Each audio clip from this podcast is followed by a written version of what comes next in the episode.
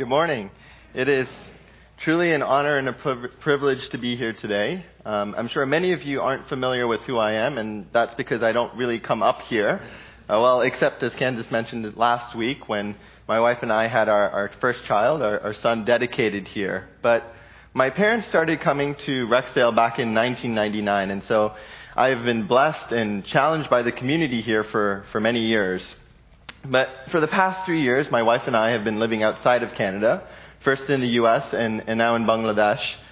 And we've just come home this summer for the delivery of our child, and we'll be returning back to Bangladesh in a couple of weeks. But it still feels like home coming back here, so, so thank you.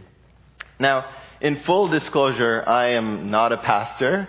My background is in industrial design and economic development, and my wife is a nurse. And together we work for the Mennonite Central Committee in Bangladesh, where we use our skills to improve the quality of life and income for the rural poor.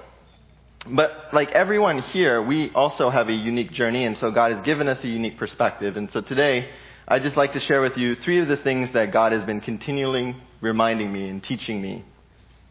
But I hope that as I share it from, from my perspective, that for you it would take on a new dimension. And these things for many of you may not be new, but yeah, just, just hear it from a different perspective. Now, the first point is this that God is the only source of life. And the next point is this that the abundant life that God offers us is only available through the death of Jesus. But in order for us to receive this, we too have to die to ourselves. Now, this is the core of what I'll be talking about, so I'll spend most of my time on this second point. And then the last point is this, is that God's free gift of abundant life is sustained in the power of the Holy Spirit through feasting upon His Word in community. So, before we begin, shall we pray? God, we, we thank you for today and bringing everyone here to this time and space. We trust that you are sovereign and pray that over the course of this service that you would increase as we decrease. God, I pray that as I share from the experiences you have given me, that we would hear your voice. Speak, Lord, and help us to listen. Amen. So, my first point is this that God is the only source of life. And I would like to share with you to begin a poem, a piece of spoken word that I feel far more eloquently encapsulates this. Um, it is a poem by uh, an artist called Micah Bournes who uses his creative outlet to talk about his faith and issues of social justice. So let's take a listen.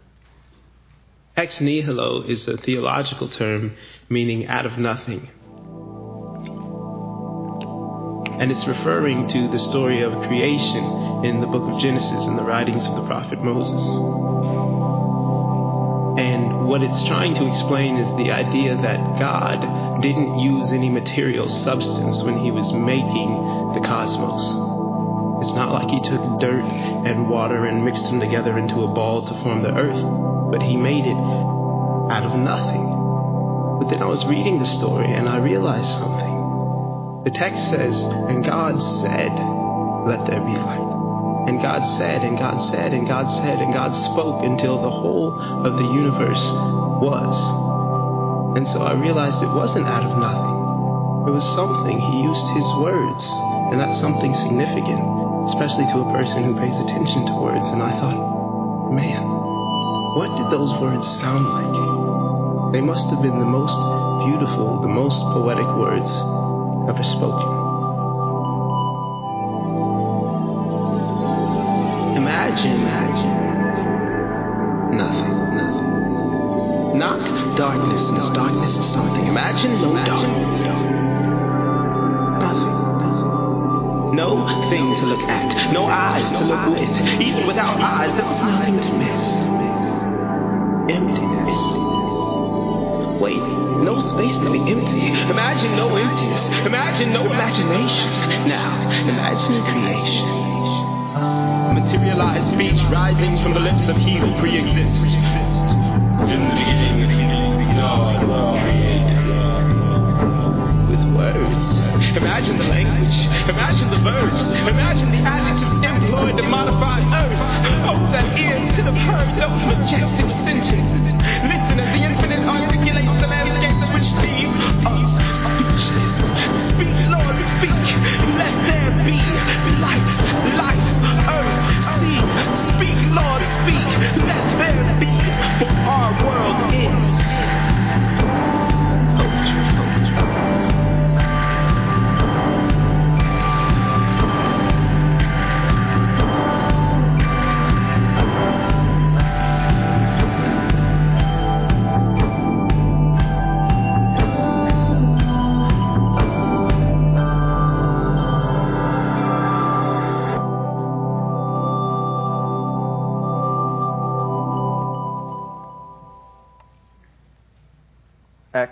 Nihilo, something from nothing.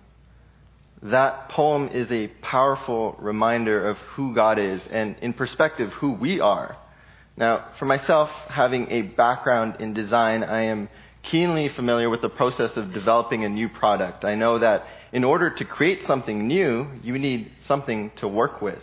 And the more building blocks one has access to, like materials, the more creative or complex the product can be.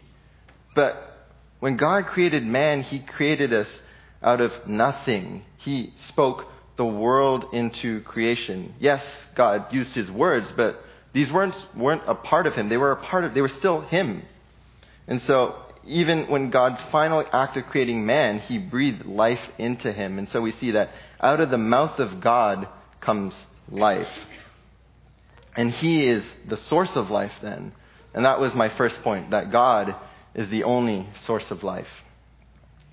Now the second point is this, is that the abundant life that God offers us is only available through the death of Jesus. And in order for us to receive this, we too have to die to ourselves.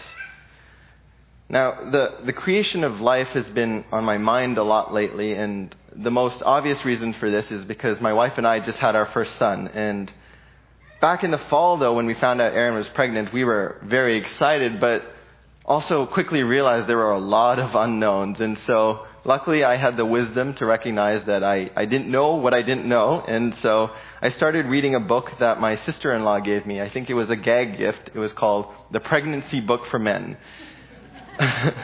and, and for me, during the pregnancy stages at least, the, the concept of being responsible for a, another life was, was really abstract.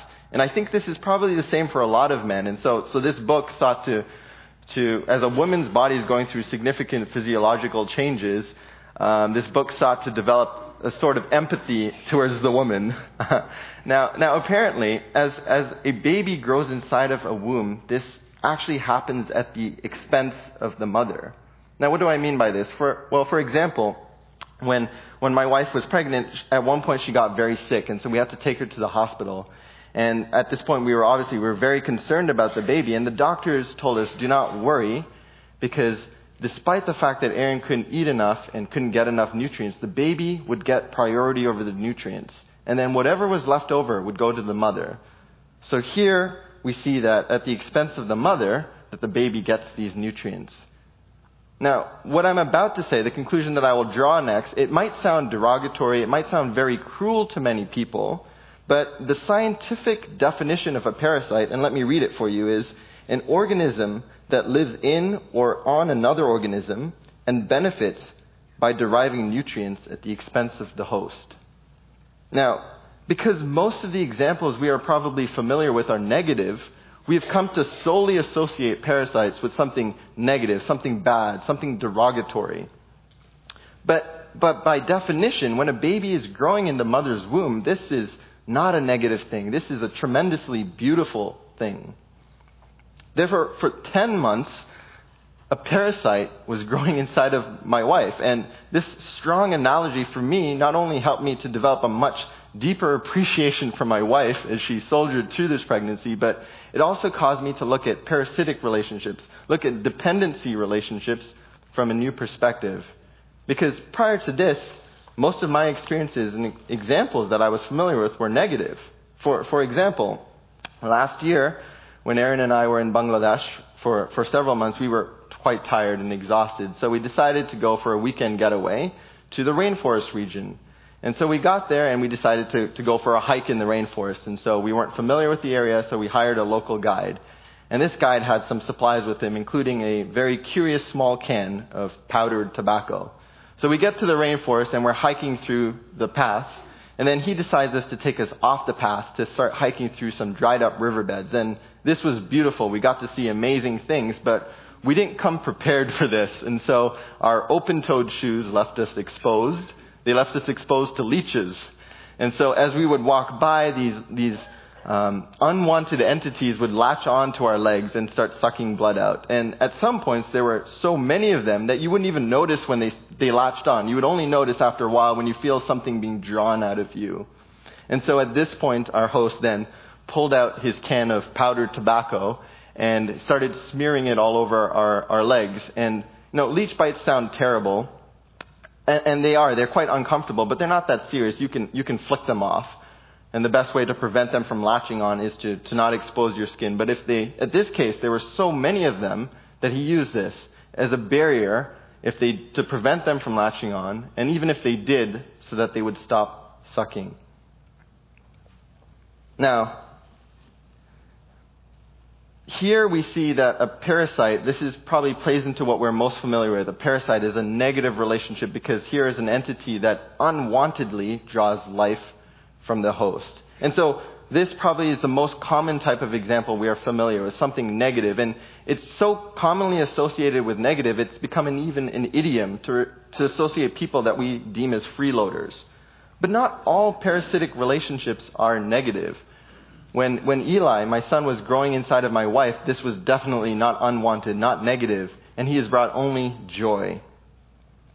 You know, a few years ago, Erin and I had another opportunity to see another type of parasitic relationship. We had the opportunity to go to Costa Rica and to see an organization that was doing community development in the neglected mountain regions. And towards the end of our trip, our host took us for a hike in the rainforest. And a few hours in, he stopped to show us his favorite spot in the jungle. And at first glance, this wasn't anything spectacular. It was a, a tree in, in the forest. Uh, but upon closer examination, one could see that this was a newer tree that had its roots wrapped around and grafted into an older tree. Now, as this older tree was dying, it was giving off new life. And for our host, this was an example, and a reminder of how Christ died to give us life. Now, I opened with saying that God created us, created the world out of nothing, but because of sin, Jesus had to die so that we could continue to live the abundant life that God has promised and desires for us. So here we see something, the death of a tree, the death of Christ, from something. Oh, some, I mean, our life from something, the death of Christ. Now, now Jesus also uses a similar botanical metaphor um, to talk about life and death. In the Gospel of John, it says, John 15, verse 4, it says, Remain in me, as I also remain in you. No branch can bear fruit by itself, it must remain in the vine. Neither can you bear fruit unless you remain in me. I am the vine, and you are the branches. If you remain in me, and I in you, you will bear much fruit. Apart from me, you can do nothing. If you do not remain in me, you are like a branch that is thrown away and withers. Such branches are picked up, thrown into the fire, and burned. If you remain in me and my words remain in you, ask whatever you wish, and it will be done for you. This is to my Father's glory, that you bear much fruit, showing yourselves to be my disciples. As the Father has loved me, so I have loved you. Now remain in my love. If you keep my commands, you will remain in my love just as I have kept my Father's commands and remain in his love. I have told you this so that my joy may be in you and that your joy may be complete. My command is this love each other as I have loved you. Greater love has no one than this to lay down one's life for one's friend. You are my friends if you do what I command. And so we see here if we remain in Christ, because He is the source of life, we have life. Just like that tree in Costa Rica, Christ died and gave up his life so that we can have life. We can have an intimate relationship with him and go directly to the source of life without any barriers, without any tobacco. But how, how does this look like for you and me? What does it mean to graft on to the source of life? I've organized this verse into a flowchart. Um, so the bread of life, the fruit, the life, uh, to bear fruit, the life um, that God talks about, that here, how do we receive this? We are, well, in verse 5 it says we are to remain in him, and in verse 7, his words are to remain in us. So, how do we remain in Christ? Well, in verse 8 it says we are to show ourselves to be his disciples. Okay, so how do we show ourselves to be his disciples? In verse 9 it goes on to say we are to remain in his love. So, how are we to remain in his love? It says we are to keep his commands. Well, what are these commands? The command is to love each other as I have loved you. And so, how has Christ loved us? To lay down one's life for one's friend. Now, there is a lot of information in this flowchart, and this could probably be a whole sermon series in and of itself. But what we can see here, in order to bear fruit, to have life, there is this element of laying down one's life for one's friend. There's this element of death. So, almost paradoxically, we can see that in order to bear fruit, there is this element of death.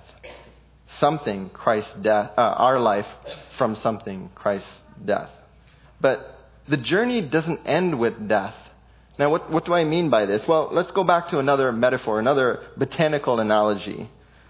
Bangladesh, the, the country that we live in, is, is one of the most densely populated countries in the world. It has close to 160 million people.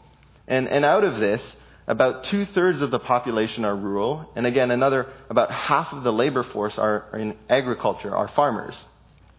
Yet this only contributes a mere 17% of the economy. And so a lot of the work that we do is focused on the rural poor, and by, by and large, a lot of it is focused on agriculture, because here is a significant scope to improve their income and thus their quality of life.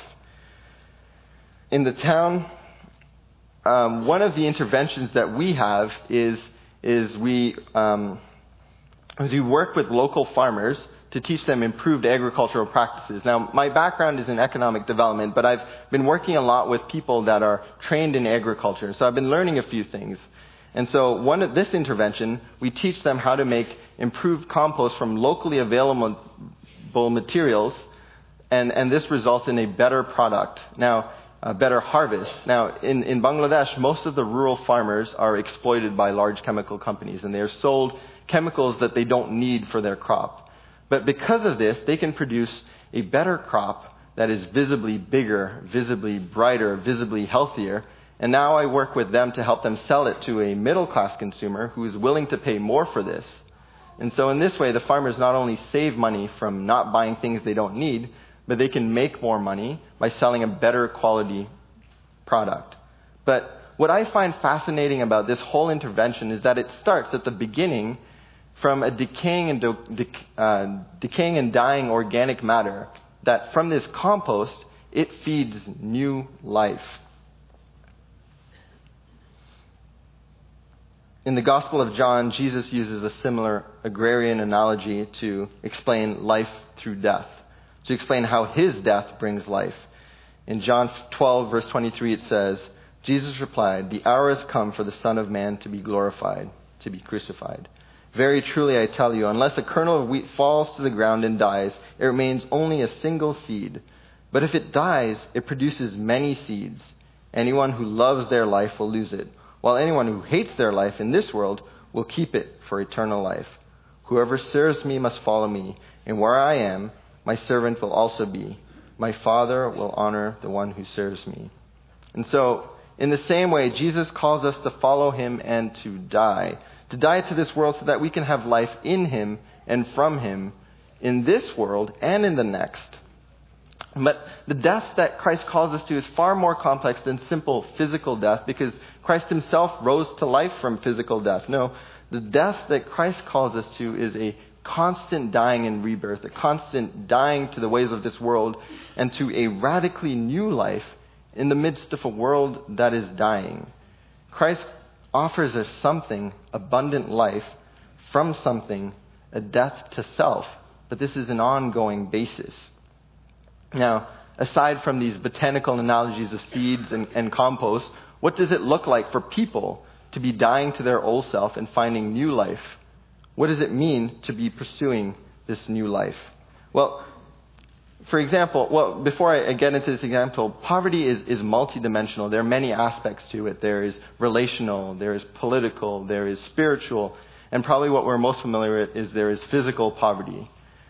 The lack of material assets, what we see most abundantly in Bangladesh. And because of this system of poverty, many people get trapped in a system that forces them to act in desperation. And in the town where we live in, in Bangladesh, there are women who've become so desperate because of this that they are forced into or they willingly choose to go into prostitution to provide for their families. Now, one of the programs that MCC runs is a rehabilitation program for former sex workers, women that want to leave this life to seek dignified employment. Now, part of this program, we, we teach them soft skills like um, child rearing, like hygiene, like cooking, conflict resolution, but we also teach them technical, employable skills like literacy or sewing. And after the women come through this program, we work hard to find them dignified employment. And many of these women end up working in the handicraft sector where MCC has created a lot of businesses. But as the years go on, this, this sector, the handicraft sector, has become quite saturated. And so it's becoming harder and harder to find the employment for these women. But from our follow up program, we know that we still have a very high success rate of keeping these women off the street. Now, what is amazing about this is that after the women come through this program, they only have the potential to earn a fraction of what they were making before. And yet, the temptation to return to their former life is all around them because the need is so great to provide for their family. And yet, we see here that these women have to continually die to their old self by simply entering into the rehabilitation program. Doesn't mean that they are changed. They have to decide to leave it on a daily basis and pursue new life. They have to constantly die. And like, like I said, poverty is complex. It's far more than just material well being. And as these women die to their old self, they are becoming richer as they see that their lives have immense value and that they are created in the image of God. And this is why it's only fitting that this program is called Pobitra, which in Bengali means holy. Now, Jesus also has a higher or holy calling for us, and that is to follow his example to live a life not governed by rules or expectations or social norms of this world. No, Jesus asks us to and calls us to die to these things and to follow his example. He calls us to be directed by values and principles like, like those on the Sermon on the Mount, which turns the things of this world upside down. Jesus calls us to live a radically different life in which people will know we are Christians by our love. And that through this, the upside down kingdom, the kingdom of God, will be made visible here on earth. God calls us to walk a long and narrow path, and not to simply make a one time decision. And so we see that something, this, this abundant life, from something, the death to self, is, is a long journey of faith. And so this was the second reminder that God has been placing in my heart is that the abundant life that God offers us is only available through the death of Jesus. But in order for us to receive this, we too have to die to ourselves. And the last point that I want to share with you today is that God's free gift of life is sustained in the power of the Holy Spirit through feasting upon His Word in community. Our Christian scholar N.T. Wright has a really insightful article called Heaven is Not Our Home. And in it, he says, The mission of the church is nothing more or less than the outworking in the power of the Spirit of Jesus' bodily resurrection. It is the anticipation of a time when God will fill the earth with His glory, transform the old heavens and the earth into a new, and raise His children from the dead to populate and rule over the redeemed world He has made. The whole world is God's holy land. We must not rest as long as the land is spoiled and defaced. This is not an extra to the church's mission. This is central. And so, because God is sovereign over all of creation, following his example means that we are to die to ourselves and partake in what he is already doing through the church in redeeming all of creation. This is an invitation to a vertical relationship with God, but also a horizontal relationship with the church. So, again, what, what does this look like again for you and me? Well, God speaks to us all in different ways. God led the Israelites out of Egypt through a dramatic pillar of fire, yet he also spoke to Elijah through the gentle nudgings of a still small voice. So, so maybe God will speak to you dramatically and ask you to give up more of your time or money to serve others, or God could speak to you through the gentle nudgings of the Holy Spirit and ask you in one particular conversation to die to your pride. Or God could, like he did with Paul on the road to Damascus, could blind you to the things of this world and give you a new vision. Or like Moses with the burning bush, God could give you a clear signal, but cause you to stop what you are doing and to follow it, investigate it, to leave comfort and complacency to, to find more answers. I am not here to tell you what to do, but to encourage you to listen to God, to discern where His Holy Spirit is leading you. But what is required of you is to be obedient to His calling. You know, that same God that spoke the world into existence is still very much active today. And as, as N.T. Wright said, not just here in, in or overseas, but all around us, all of creation. God is redeeming all of creation. And so our mission field is, is all around us. That means that this higher calling is where God has placed us currently, or where God could call us to go. Now, in the book of Genesis, there is an amazingly simple testimony and in comparison to, to Abraham or Moses or Jacob or David, I, I don't know what Enoch accomplished in comparison to them. But what it says of him is that he was obedient. And it says in verse 524, it says, Enoch walked faithfully with God. And then he was no more because God took him away. That's it. Obedience. So, so God speaks to us all differently, but we must be willing to let go of the things of this world so that we can grasp on to this new life Unless we are willing to let go, to die to these things, we are unable to take hold of new life. When, when Erin was, was pregnant with our son, uh, son Eli and about to deliver him, several medical complications occurred. And so the decision to deliver him via C section was made. And one of the complications was that he was at high risk of choking on fluids. And so in the operating room, there were several people on standby so that as soon as he entered into the world, they could probe his mouth and they could suction out any um, fluids in his lungs. But, but when Eli came out, he, he had a big cough and he thus dispelled whatever could have caused him to choke. And so with that release, he was able to breathe in new life. You know, when, when God created man, he breathed life into him. Out of the mouth of God, comes life. And, and God continues to breathe life into us today. This is why we call the Bible the Word of God. But in order to grasp onto this, we have to spit out the fluids. We have to spit out the things of this world so that we can grasp on to this new life. We have to graft on to the source of life that freely, that God gives us freely through his death, through a death that conquered death. It begins with accepting the sacrifice that Jesus made but it is an ongoing journey. Now, unlike the relationship between a parasite and its host, like a leech and its host, Jesus openly welcomes us to continually draw life from him. In John 6, verse 35, it says, Jesus declared, I am the bread of life. Whoever comes to me will never go hungry, and whoever believes in me will never be thirsty. And again, in verse 51, it says, I am the living bread that came down from heaven. Whoever eats of this bread will live forever. This bread is my flesh, which I give for the life of the world.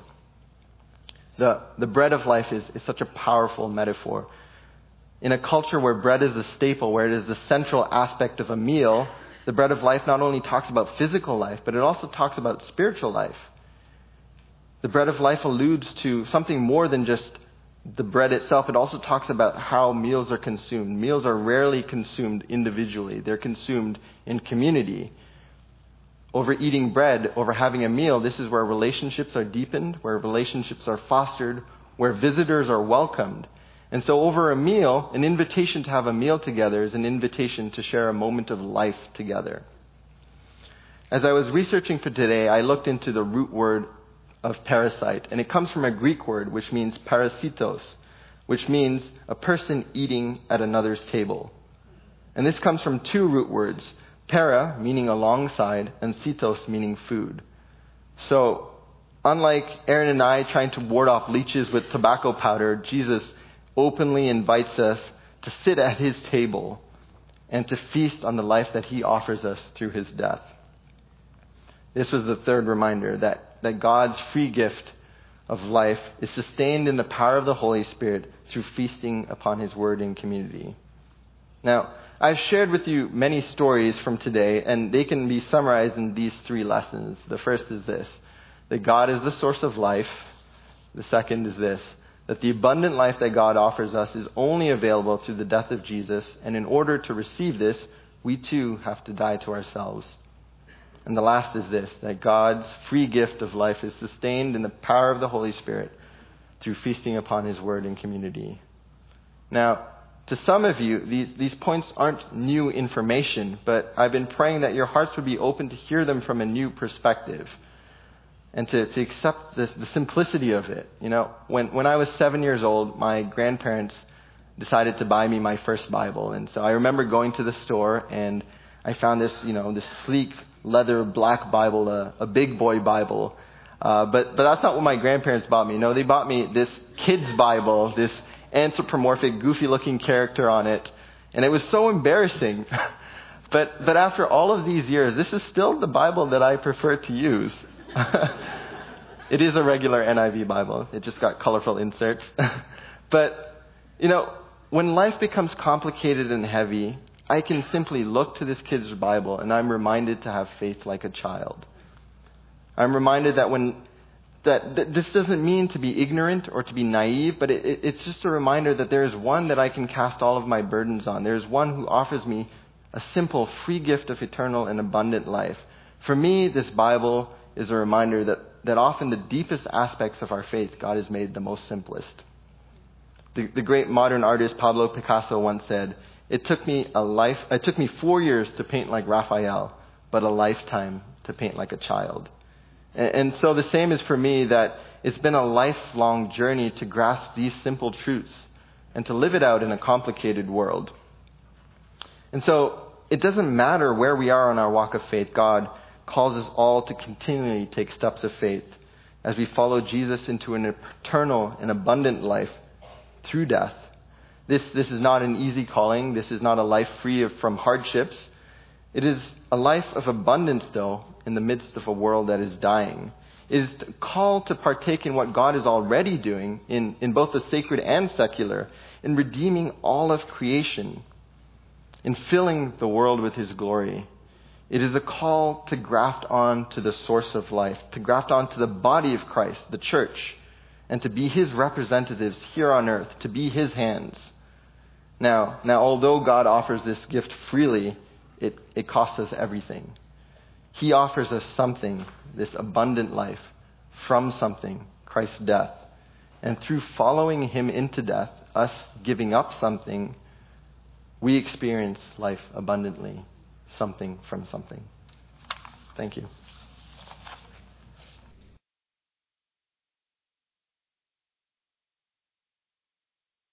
We're going to do the benediction in two parts. First, I would like to bless you, and then we as a body would like to just bless Nishant and Eli and Erin.